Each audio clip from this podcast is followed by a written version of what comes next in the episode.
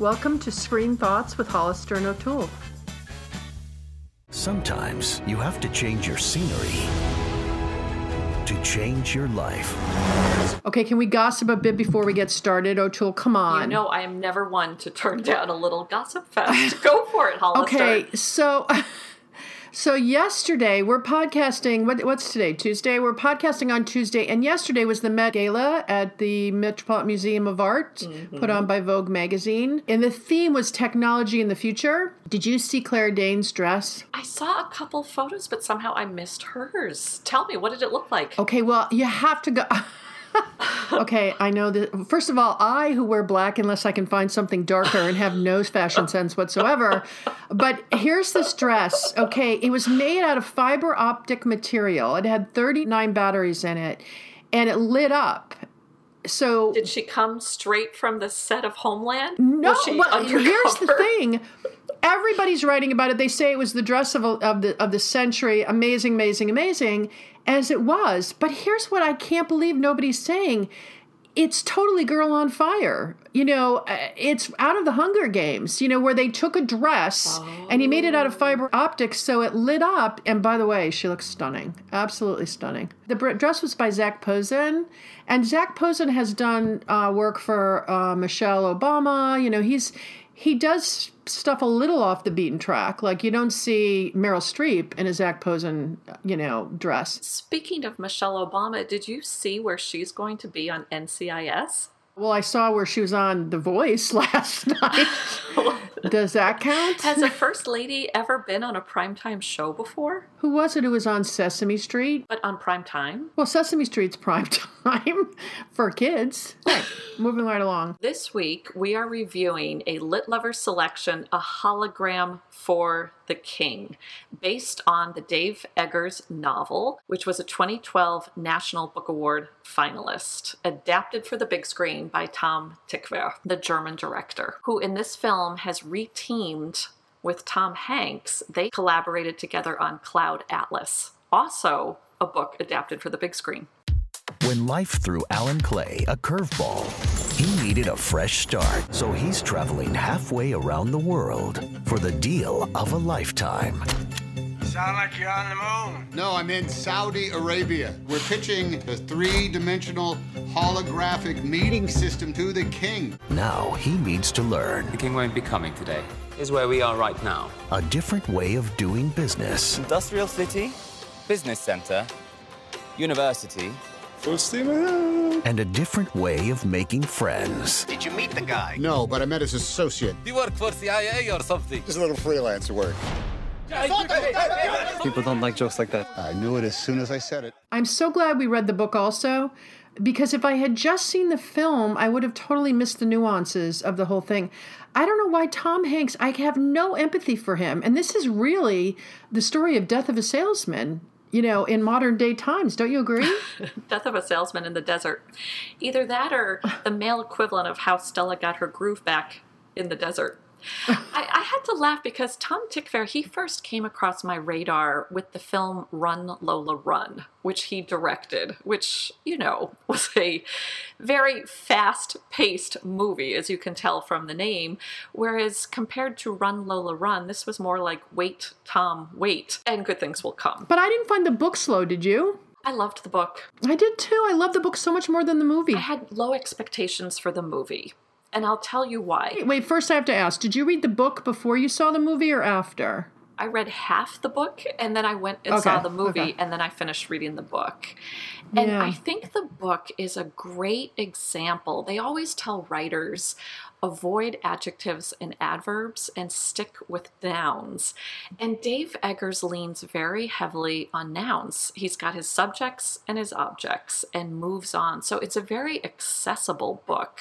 Oh, And, interesting. You know, it reads a lot like a screenplay. But I think it almost had to be a European director who would want to adapt a book about waiting and malaise with a lot of flashbacks. It's not the most visually conducive story to tell on the big screen. Do you remember when Bridges of Madison County came out? I loved the book, mm-hmm. and m- my friends and I could not wait for this movie to come out. It was so miscast that it was bitterly disappointing.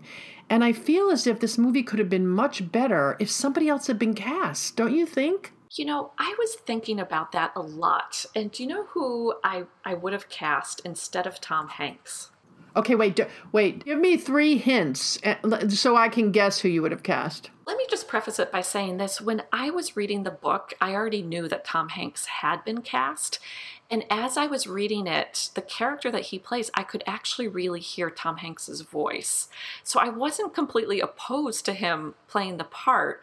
But when I saw the movie, there was someone that I thought would have been even better. Here's your clue he was nominated for an Oscar for the film The Visitor. The Visitor? Mm-hmm. in 2009. He played Richard from Texas in Eat, Pray, Love. Not necessarily a household name, but a great actor. Richard Jenkins. Oh my God, you're absolutely right. And couldn't you also see him as Willy Loman? Yes, I could. I think he is so good at someone trying to overcome an inner malaise, someone who I'm rooting for. I think he's a very good actor. I do too. All right, now if you read this book in book group, what would be the things you'd want to talk about? I love Dave Eggers's turns of phrase. I, I think some of the sentences, they're so simply put, but I thought beautifully put. So, for example, when he's describing Alan, the Tom Hanks character, and he says Alan was not sure what he had was wisdom, what he had was a sense that few things mattered much. And didn't that come right out of Arthur Miller to you? You know, it's true that he faced all situations with this quote, sense of exhausted resolve. It takes so Yep. few words for him to really capture a character. I could not see the emotions in Tom that he was supposed to be having. I couldn't see them. And uh, you know, it's it's the problem I have with him as an actor. I just the only time was when he was on that stupid desert beach by himself, you know. So he plays well by himself but not so well with others. you know, I it's it's very hard to visually portray a sense of internal struggle and even the things that one can see it's almost too much for the screen so that lipoma that he's got on his back or his neck i mean that was bad enough reading about that in the book but seeing it on the big screen i, I had to look away uh, well that's interesting. Huh. you know when the movie started i thought i wasn't going to care for it at all but it was more optimistic than the book That way, you know something? Wait, wait, wait. Before we move on from that, that's actually really smart. It was more optimistic. I read a really interesting interview with the director Tom Tykwer, and they asked him a little bit about the ending, which is a little different in the movie than it is in the book. Yeah, Not exactly. to you know give away. Should we? the Uh, do we give that away or no? You know what? Yeah, we shouldn't give that away. I'm not going to give it away, but this is what he said about it, and I thought this was such an interesting quote. Tom Tykwer said, quote, making art is an optimistic act, in my opinion, because we still believe in people going to see something and reflecting on it. And why do you reflect? Because you want to make life worth living. Well, but you know that's also a very individualized prism because, first of all, writing is an art, and secondly, it depends on the artist as to what prism they're looking through. For him, that's what it is. Is what and he's that's saying, why right? the film is more optimistic. Yeah, yeah, very smartly said. Very smartly. Now, what about the other actors? And did you recognize our friend? She she has the most interesting roles. She really does, and it's so funny because when I was reading the book and I read about the character, the the woman from Denmark, it never occurred to me until I was seated there in the theater that they actually went and got Sidse Babett Knudsen from Borgen to play the Danish woman. I thought, well, I'm glad they just started at the top. An interesting character to play. I was very glad they made some changes there from the scenes in the book. Overall, the film hews extremely closely to the book. You know, there's whole lines of dialogue that are just lifted verbatim out of the book, but I think it does play better in a book. I would agree. I would agree. What did you think of the opening scene of Tom Hanks leaving his house? You mean the music video spoof of Talking Heads? Yeah. And you may find yourself looking for your large automobile. And you may find yourself without a beautiful house, without a beautiful wife. And you may ask yourself, how did I get here? Was that necessary? The lyrics of that song perfectly mirror what's going on in this character's head. No, that's true. It's again, it's that tragedy of of 30 years of doing, you know, 25 years of doing something that had did nothing other than tread water and sometimes not even that, you know. Well, the other thing is, do you remember do you remember Hanks in the terminal? I was just going to say, I skipped the terminal, I skipped Castaway, and I thought, okay, I will finally wait with Tom Hanks in the desert. Okay. Well, you know, to put a different set of clothes on him and he could have been and take the accent away, he was in the terminal. Mm-hmm.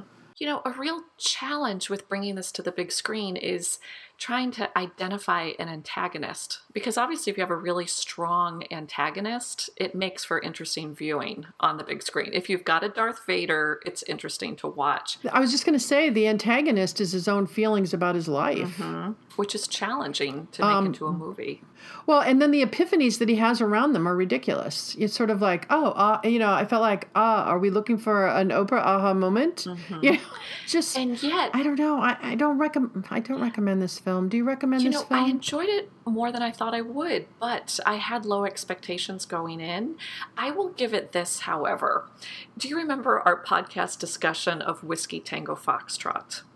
no, but I'm sure you can Does that help mean me remember. you've repressed the whole thing? I don't remember what I had for breakfast yesterday. So tell me what what you're what are you referring to? Well, I remember saying a flaw in that film to me is that the scene they chose to open with was not the scene that the book opened with, but they started in the expat.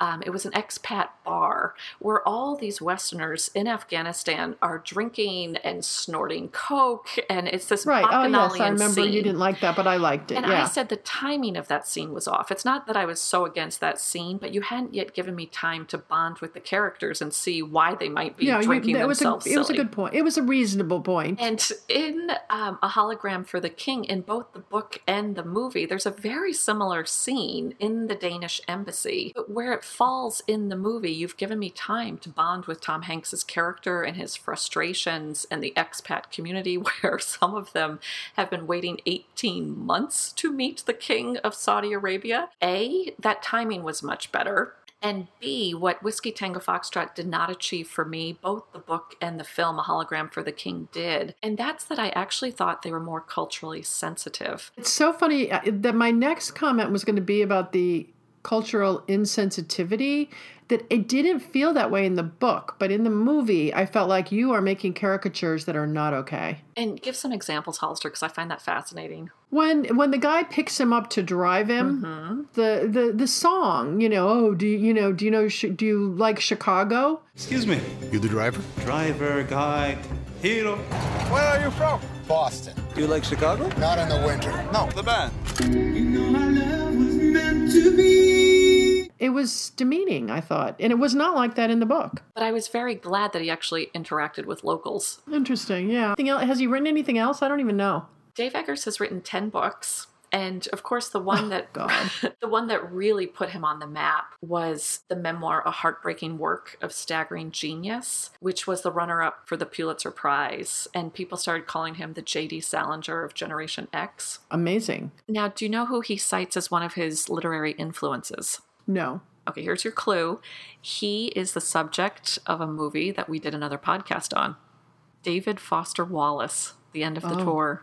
Oh my God, that's so funny because I was going to tell you he reminds me of him. The way he delivers. What's very interesting is how Tom Tykwer came to adapt A Hologram for the King. He first approached Dave Eggers to adapt another one of his novels called What is the What? And he wanted to adapt it for television. So Tom Tykwer wrote the screenplay as he did in Hologram for the King.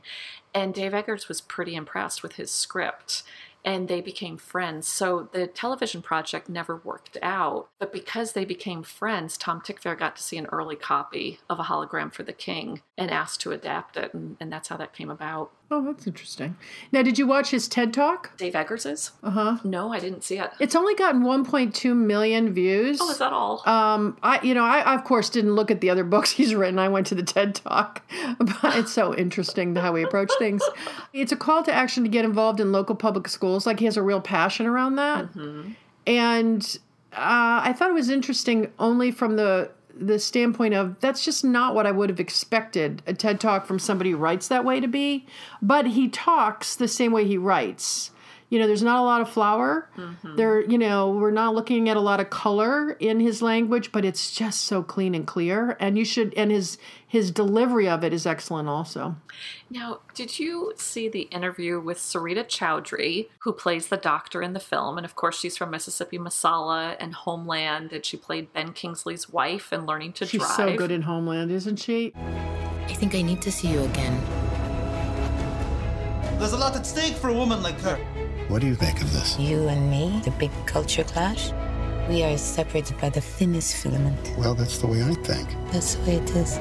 I was so curious about this because after the premiere at the Tribeca Film Festival of Hologram for the King, she said, quote, Dave Eggers was on set and none of us wanted to go talk to him because he's an intellectual and we're just actors. Tom Hanks was like, I'll go first. But then he came back and was like, I tried to be funny, I tried to be smart, and you just fail. And then Tom Hanks said, Here's Dave Eggers on the set, and he just silently folded his arms. And he said, This is Tom Hanks again. I think Dave made his peace with the process, and we made our peace with Dave. By the way, Tom Hanks is always totally politically correct about everybody, so that's that's really like saying the guy's a total jerk. Did you know that Dave Eggers wrote the screenplay along with two others, um, but he's got a credit for Where the Wild Things Are? Here's uh, some more lines from the book that I just thought were fabulous. When he's talking about the contradictions of the kingdom, and they're talking about the suicide rate in Saudi Arabia. And this is how it reads in the book half the women are on Prozac, and the men, like us, the energy leaks out in dangerous places. Okay, it's so funny because the quote that I pulled out, Uh-huh. like he, there, you, there you are with all these like, you know, really amazing quotes, and then here's mine.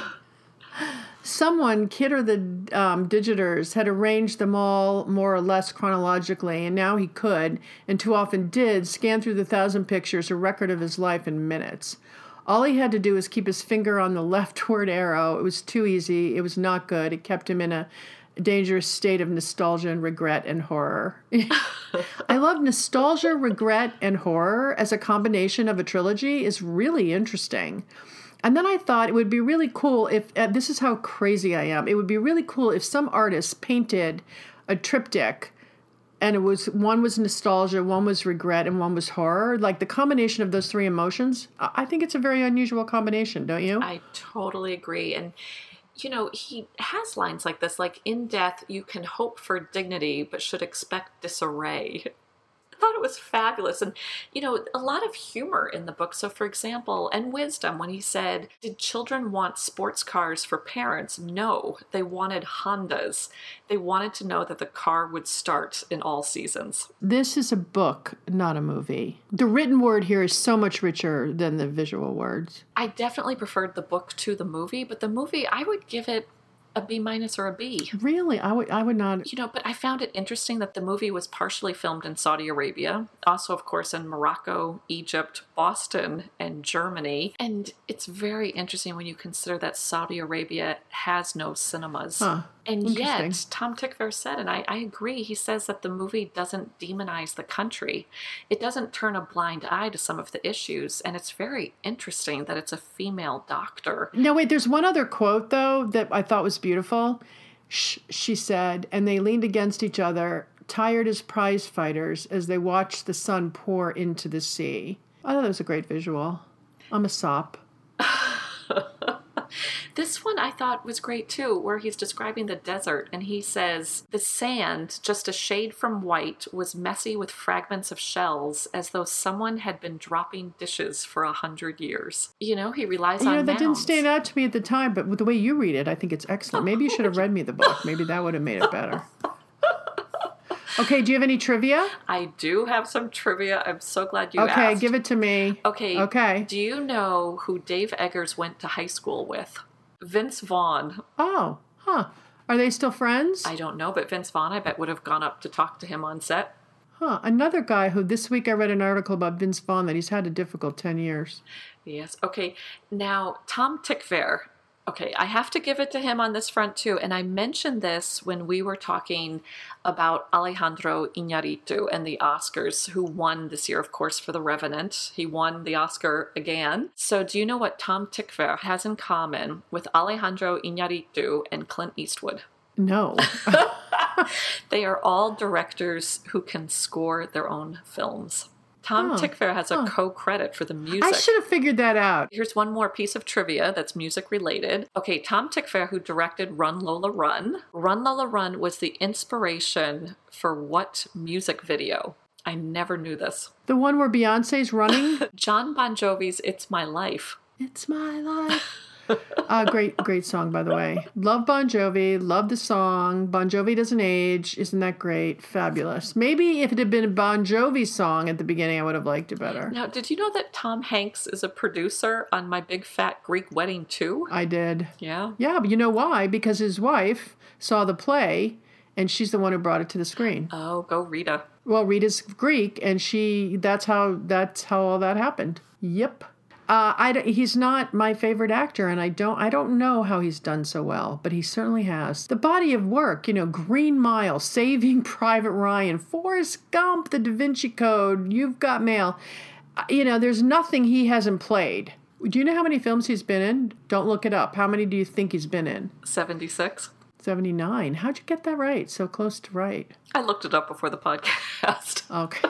All right, I hate you. I didn't realize Okay, I'm he- done with you today. I We're finished here. that he has over 50 producing credits. You know what TV show he produced that shocked me totally? Do tell. Big Love. I didn't know he produced that. Stick with me, kid. I'll give you all kinds of information. You know, here's something else Tom Tykwer said that I thought was super interesting about why he adapted Hologram for the King. He really had an affinity for the book, and this is his quote. I felt I know something about his weird, lost in spaceness and his sense of I don't know how I'm going to survive the future because no one seems to care for me anymore. I loved that Dave put it in a context that had a lot of humor. You see a man who wants to do business, he's in the desert, and there's no one who wants to meet him. There's nothing to sell, and there's nowhere to put it. It's a strong image. Very interesting. Very interesting indeed. Something that was in the book that they left out of the movie, which I really, really loved, was when he was talking about how to sell things. And he said, You've always got to hone in on what it is the person buying is looking for. And it's usually either money, romance, self preservation, or recognition. I thought that was so insightful. Bonfire of the Vanities. There you go, another book turned into a movie where the book was Stick much with better. me long enough, and we're going to get through all of them. You know, something else that I really loved in the book, and I wish they had given more of this to Tom Hanks because I think Tom Hanks could have pulled it off. I loved that his character in the book loved to tell jokes. And in the script, I would have given him one or two more jokes to tell. right. Huh. Well, it's good. I have one more question for you, Hollister. They keep Okay. portraying him as a failure. Do you view his character, Absolutely. Alan Clay, as a failure Absolutely. in all respects? Yeah, I do. Even his relationship with his daughter? Okay. In the book, no. In the movie, yes. You know, maybe it's because, again, I can't. Tom Hanks connects to nobody for me. Very few movies do I actually see the connection. You know, the, the end scene of You've Got Mail when he's kissing her, I don't feel that love. You know, I mean, I Mm-hmm. don't feel any passion there. You know, maybe that's why I liked him most in Sleepless in Seattle because they don't meet for most of the movie. Well, and they don't kiss. Maybe he can't kiss. And yet, let me ask you this in the book and in the movie, if he's supposed to be such a failure, why do two such able women throw themselves at him? I mean, here you've got the doctor who first Well, she- meets him when he's gone at that lipoma with a steak knife, and then she finds him in a moonshine induced panic attack. How on earth can he be a real catch for her? You just answered the question. He was vulnerable when he was having a panic attack, and she saw through the and she saw into the vulnerability. Mr. Clay, What happened to me? an anxiety attack. You'll be okay. Thank you. There were a couple other actors I was surprised by their cameos. Tom Skerritt played Tom Hanks's father, and Uh-huh. Ben Whishaw, your guy from London Spy, who was of course Q. And don't you not recognize him in anything? It's like you see him for the first time every time he's on the screen. I thought Don't he was find that? perfect to play the part of the Yep, hologram. I did too. And you know, this was obviously not the first book adapted for the big screen in which Tom Hanks has starred. You've got The Da Vinci Code, Forrest Gump, The Green Mile, Cloud Atlas. Oh my god, a ton of them. Yeah, executive producer of John Adams. I mean, come on. All right, the guy's got, you know, he's certainly got a CV worth looking at. Okay, I'm over Tom. I've always been over Tom. And, you know, nothing personal. Would you make me a hologram? If I just knew where to plug it in. Get right on that, will you please?